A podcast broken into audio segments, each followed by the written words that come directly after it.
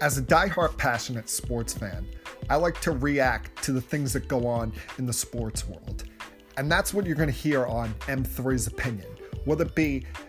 off the field nonsense, roster moves being made, or recapping the action we see, such as Monday night and Thursday night football, or Major League Baseball's off season and the moves that either were made or I think that should be made, or all the drama that can occur and usually does occur in the NBA. That's the kind of things that you're going to hear here because I'm M3 and these are my opinions.